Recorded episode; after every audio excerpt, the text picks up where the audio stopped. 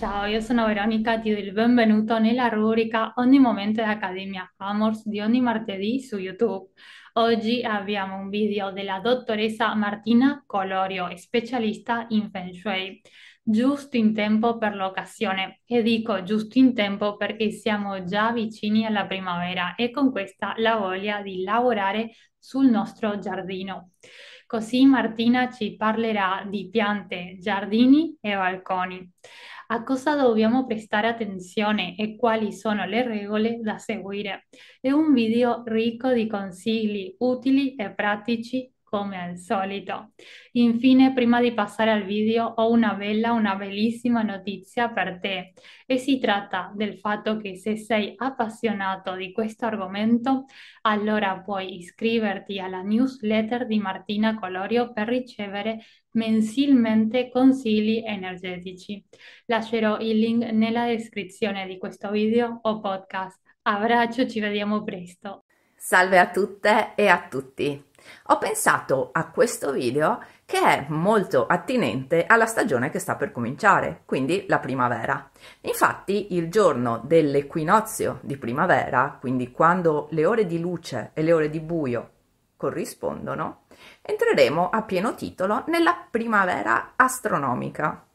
Se dobbiamo essere precisi, noi siamo già all'interno della stagione primaverile a livello energetico. Infatti l'anno è iniziato a febbraio col mese della tigre, che porta un'informazione di tipo legno yang, e adesso sta proseguendo con il mese della lepre, che porta un'informazione di tipo legno yin. Quando parliamo di un'energia di tipo legno, non parliamo però del legno che noi utilizziamo comunemente per le costruzioni o per riscaldarci, bensì noi parliamo della pianta viva, quindi della fase vegetativa della pianta. Infatti il legno cosa rappresenta? Rappresenta la salute innanzitutto e anche eventuali processi di guarigione, di miglioramento, la crescita, ma anche il cambiamento, perché come ben sappiamo le piante molto spesso si può vedere subito se stanno trasformandosi, ma molto più comunemente proseguono lentamente fino a farci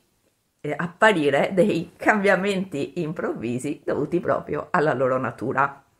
Per questa ragione oggi voglio parlarvi del giardino, dei balconi, delle terrazze, quindi non solo per le persone che hanno la fortuna di abitare in una casa con giardino, che come ricordo sempre sarebbe quasi la casa ideale, nel senso non solo essere vincolati a uno spazio interno, ma avere a disposizione anche uno spazio esterno che possa da un lato essere un collegamento tra il, il mondo pubblico e il mondo privato, ma anche e soprattutto perché permette di creare degli interventi di feng shui che sono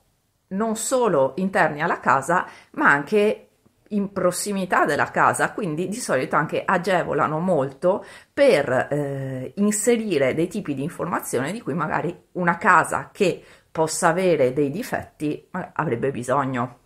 Quando parliamo di giardini e di balconi, una questione è in comune, ovvero quella della salute delle piante. Infatti, come tanto quanto in casa, è fondamentale che quando inseriamo una pianta nel nostro giardino o nei nostri balconi sia sempre perfettamente curata e trasmetta un'idea di floridità, di salute, poiché noi utilizziamo le piante per inserire all'interno del nostro ambiente domestico un'informazione di abbondanza, di salute e se invece le piante non ce la trasmettono, quindi sono delle piante magari con pochi rami, un po' moribonde, non simmetriche o dall'aspetto sgradevole, ovviamente la pianta non sarà funzionale a ciò di cui abbiamo bisogno.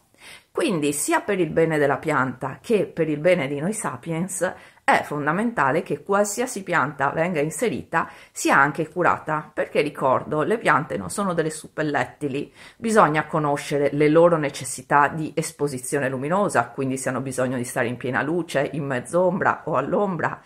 i, eh, le necessità di irrigazione, quindi quanta acqua bisogna dargli, se cambia la necessità di acqua tra la fase vegetativa estiva e la fase di riposo invernale e tutte le altre necessità come la concimazione, la gestione dei parassiti che consiglio sempre di fare sempre nel modo più possibile biologico, quindi vedere se esistono altri insetti o comunque animali competitori di eventuali parassiti da poter utilizzare al posto di anticrittogamici o comunque di eh, prodotti chimici che vengono utilizzati per uccidere possibili infestazioni. E infine anche dobbiamo sempre tenere in considerazione che in qualsiasi balcone o giardino è importante che le piante siano autoctone o il più possibile autoctone. Infatti, nonostante da decenni vengano utilizzate delle piante che non sono autoctone dei nostri territori, Inserire questo tipo di piante nei nostri giardini, quindi in uno spazio esterno che quindi potrebbero permettere la propagazione dei semi, potrebbe essere controproducente per la biodiversità del luogo in cui abitiamo. Quindi se proprio vogliamo inserire piante in casa nostra delle piante esotiche, cerchiamo sempre di preferirle all'interno di casa dove la propagazione dei semi sarebbe estremamente rara, proprio, cioè ci dovrebbero essere una serie di situazioni tali che lo permettessero. Mentre all'aperto, quindi in contatto con gli insetti impollinatori, con gli uccelli o quant'altro, è sempre più probabile che una pianta alloctona quindi non della zona dove viviamo, eh, si propaghi e rischi di diventare anche un'invasiva, come possiamo riconoscere in tantissime piante che nei decenni recenti sono state inserite nei nostri giardini e che adesso sono diventate delle vere e proprie piante infestanti. Se invece dobbiamo considerare separatamente i balconi, ma quindi anche le terrazze, eventuali portici e i giardini, cosa hanno necessità gli uni che ad esempio non si ritrovano negli altri? Innanzitutto, partendo dal balcone, la prima regola è quella di evitare la sovrabbondanza di piante. Utilizzare troppe piante nel nostro balcone rischia di creare lo stesso effetto che crea il clutter all'interno di casa, quindi l'accumulo di oggetti non funzionali che possono creare anche degli impedimenti al transito, al passaggio. Inserire in un balcone un sensazione di troppo pieno, infatti, non è né a favore della pianta che tenderà ad andare in competizione con le altre per la luce e per, il, per lo spazio, ma soprattutto non va bene a noi che sentiremo un forte peso sui nostri balconi. E soprattutto se la casa è una casa che non ha una pianta particolarmente regolare e magari potrebbe sfruttare i balconi per creare delle correzioni alla propria forma, fare un balcone strapieno di piante rischia invece di portarci più un danno che un beneficio. Allo stesso tempo, nel balcone, visto che l'irrigazione, a differenza di quella del giardino, può essere anche automatizzata, solitamente è un'irrigazione manuale, consiglio sempre di utilizzare piante che abbiano la stessa necessità di esposizione, perché ovviamente saranno posizionate più o meno allo stesso punto, e allo stesso tempo la stessa necessità di irrigazione. In questo modo, anche se uno non è un super pollice verde e che quindi non è una persona che lo fa con una totale passione e devozione, questo agevola molto le tempistiche nella cura delle piante, poiché daremo acqua gli stessi giorni, negli stessi momenti e automatizzando, quindi velocizzando in questo caso il, tutto il processo di cura della pianta. Se scegliamo delle piante da fiore, preferiamo sempre delle piante che abbiano delle fioriture adeguate alla direzione. Quindi, se parliamo di est, in realtà va bene tutto, perché l'est e il sud-est rappresentano l'energia legno e quindi rappresentano le piante in generale. Le uniche che forse potrebbero essere meno consigliate ad est sono eh, piante non da fiore con fogliame molto appuntito e di colore bianco, come certe piante che vediamo comunemente anche dentro casa.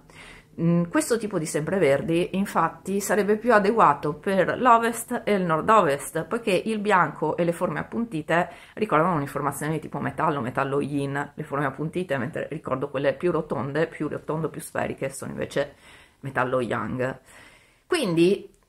se eh, abbiamo un balcone a est, scegliamo tutto evitando magari proprio questo tipo di piante con fogliame bianco. Se invece andiamo verso sud, invece possiamo scegliere dei eh, colori più brillanti, colori che ci ricordano la fase fuoco, quindi gli arancioni, i gialli e rossi. E allo stesso tempo, volendo, possiamo scegliere delle piante come le, le palme o le yucca che, ok, non sono autoctone, però esistono da tantissimi anni all'interno dei nostri territori, quindi vengono anche comunemente trovate nei nostri giardini, le quali, avendo proprio una forma che ricorda la fiamma, vengono, vengono, considerate molto adeguate per questo tipo di direzione. In quel caso, ad esempio, anche piccole piante tropicali che non si propaghino attraverso i semi possono essere indicate.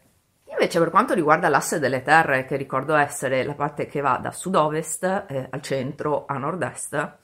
qui parliamo di un'informazione terra che sarebbe tendenzialmente in scontro con un'informazione di tipo legno. Cosa possiamo fare per queste direzioni? Comunque sono delle direzioni in cui le piante si possono inserire, evitando però magari eh, i grandi alberi, ad esempio alberi che fanno tronco come i ficus, come gli ulivi da, da interni, come dei ginkgo anche che a volte vengono utilizzati sempre in interno, e preferire invece delle piante un po' più piccole, magari scegliendo quelle che fioriscono o fruttifichino e alla fine dell'estate, um, quindi nella fase eh, cioè che è riferita al sud-ovest, per quanto riguarda il sud-ovest appunto, e invece delle piante a fioritura molto precoce, quindi del tardo inverno o l'inizio della primavera, quindi parliamo di febbraio ad esempio come periodo o primi di marzo, e di favorire invece del, questo tipo di piante per la direzione del nord-est. Per quanto riguarda il centro, poi è molto difficile che un balcone o un giardino ricadano nel centro della casa,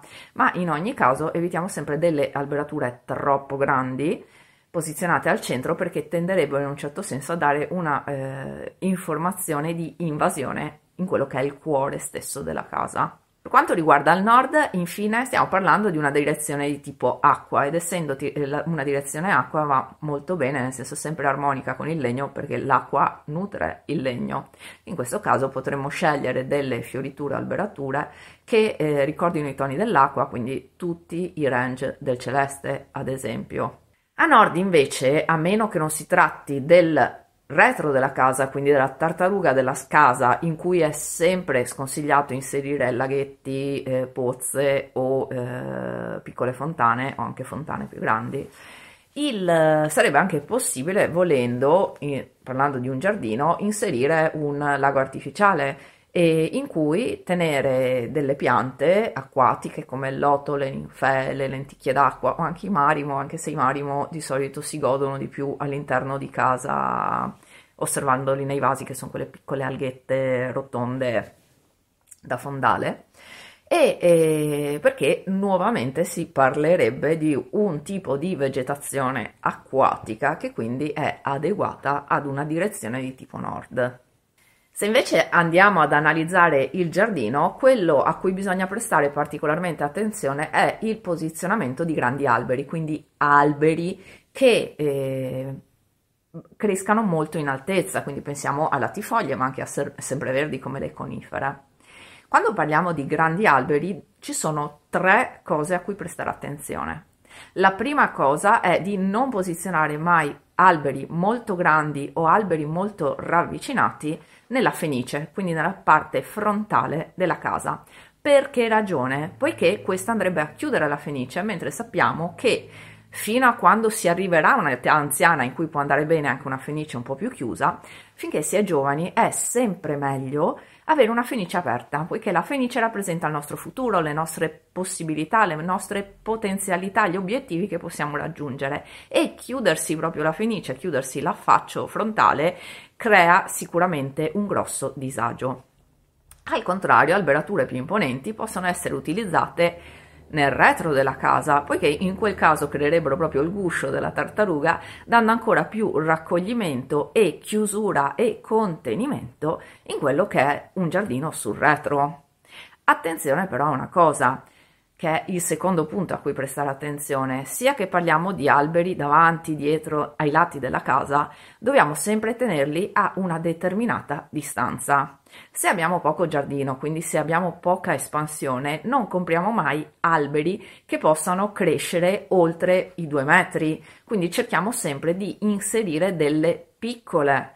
alberature. Per che ragione? Poiché un albero che cresca a ridosso della casa, anche proprio nel caso di que- certi alberi che toccano la casa, tendono a trasmettere un senso di invasione da parte dell'esterno e anche di soffocamento e quindi questo è quanto mai sconsigliato per un nostro giardino e per la nostra abitazione.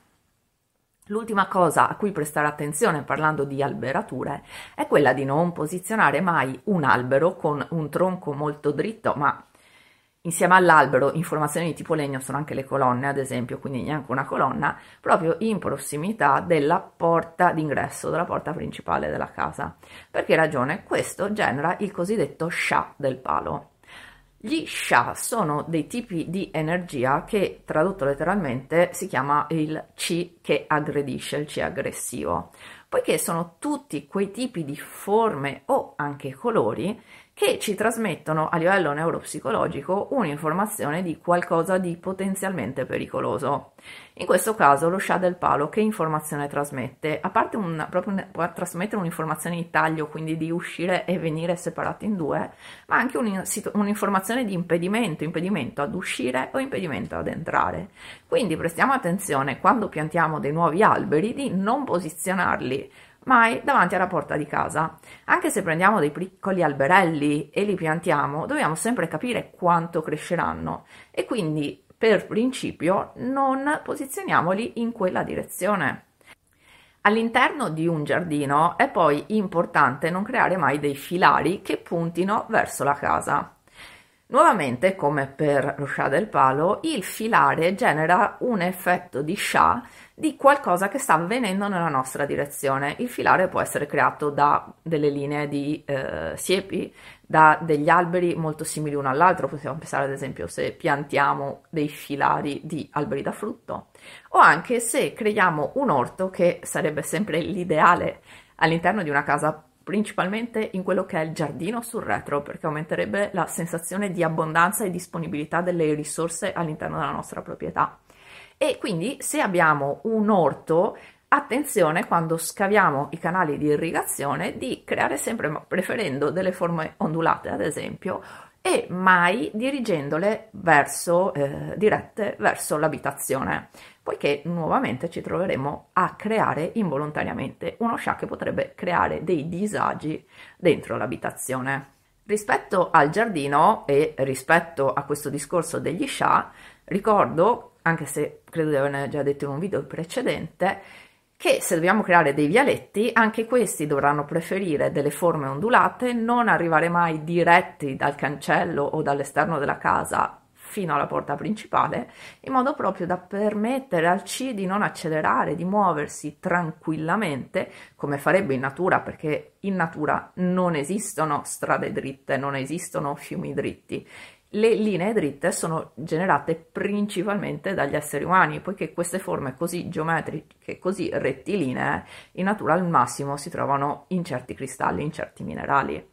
Quindi creare un, movi- un viottolo di ingresso o dei sentieri, dei percorsi, eh, sempre con delle forme molto delicate, molto arrotondate, è consigliabile e si può ovviamente anche correggere eventuali eh, vialetti preesistenti proprio sfruttando delle piante dei cespugli posizionate in modo alternato che, eh, che obblighino il passo a rallentare senza però ostacolarlo, quindi che illudano che eh, il vialetto non sia dritto ma sia leggermente ondulato e quindi permetta di, giungere, eh, di far giungere l'energia in un modo molto più regolare, molto più lento verso la nostra abitazione. Un ultimo consiglio che posso dare sia per i balconi che per i giardini è quello di evitare le piante a cascata. Le piante a cascata, se sono, cioè quindi quelle che hanno un portamento che tende a scendere, le piante a cascata, se sono molto armoniche, molto simmetriche e ben curate, possono essere delle piante che vanno bene per un balcone o un giardino disposto verso nord, poiché ricordano nuovamente l'informazione dell'acqua proprio dovuta a, questa, eh, a questo movimento ondulatorio e a scendere. Ma sfortunatamente le nostre amiche piante fanno molta fatica a tenere un, eh, un, portamento simmetrico quando hanno questo tipo di eh, crescita e quindi rischiano sempre di trasformarsi nuovamente in un eh, C non adeguato, poiché ci possono trasmettere l'idea di qualcosa che striscia e che viene nella nostra direzione. Se eh, pensiamo ai salici piangenti o anche a certe tuie, certe conifere basse che tendono ad avere proprio questo portamento ondulatorio e strisciante, cerchiamo di non inserirlo nei nostri giardini, poiché non sono delle informazioni che fanno bene per la nostra casa, poiché noi dall'interno avremo sempre la sensazione che ci sia una creatura sconosciuta che sta magari camminando proprio verso di noi. Quindi andremo ad attivare uh, tutte delle risposte fisiologiche allo stress che, come ricordo sempre, sul lungo periodo possono essere altamente dannose, non solo a livello psicologico. Quindi cerchiamo sempre di preferire alberi che eh, hanno delle forme armoniose, riescono a crescere in modo molto simmetrico. Quindi anche quando parliamo di siepi, ricordiamoci sempre che dovrebbero essere sempre il più curate possibile, dovrebbero mantenere un movimento abbastanza ondulato e dovremmo evitare la brutta abitudine di squadrarle, di quindi di tagliarle con una forma estremamente squadrata. E questa cosa, oltre a fare un bene alla pianta, che gli si fa assumere una forma che non è propria del legno, perché il legno non vorrà mai raggiungere una forma di tipo terra che è il suo target, quindi ciò che il legno va ad attaccare. Ma allo stesso tempo ci evita anche un sacco di lavoro, poiché più una pianta viene mantenuta nella sua forma spontanea, fisiologica, meno noi avremo da lavorarci, meno avremo bisogno di curarla. E infine faccio una precisazione su una brutta abitudine che tendiamo ad avere, soprattutto noi in Italia, che è il famoso giardino all'inglese. Il prato all'inglese, quindi il bel, il bel prato verde da tagliare in continuazione e quant'altro, è una delle scelte estetiche meno ecologiche che abbiamo introdotto nei nostri usi e costumi. Il prato all'inglese si chiama appunto prato all'inglese perché l'Inghilterra è un paese estremamente piovoso e quindi non c'è necessità di vedere irrigazioni quotidiane per mantenere un bel prato verde. Inoltre il prato verde deve essere considerato come una monocultura e soprattutto non fiorisce, quindi creando un danno profondo per la biodiversità degli insetti impollinatori. Soprattutto in questo periodo in cui siamo